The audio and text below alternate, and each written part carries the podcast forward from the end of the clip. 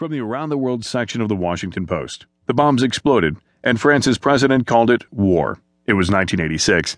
By Peter Slevin. The Paris bombs exploded in the most ordinary places at the busiest times a post office, a driver's license bureau, a shopping center cafeteria, a restaurant on the Champs Elysees, a Tati discount clothing store, where five died and 51 lay wounded. Parisians spoke of their anxiety. The French president called it war.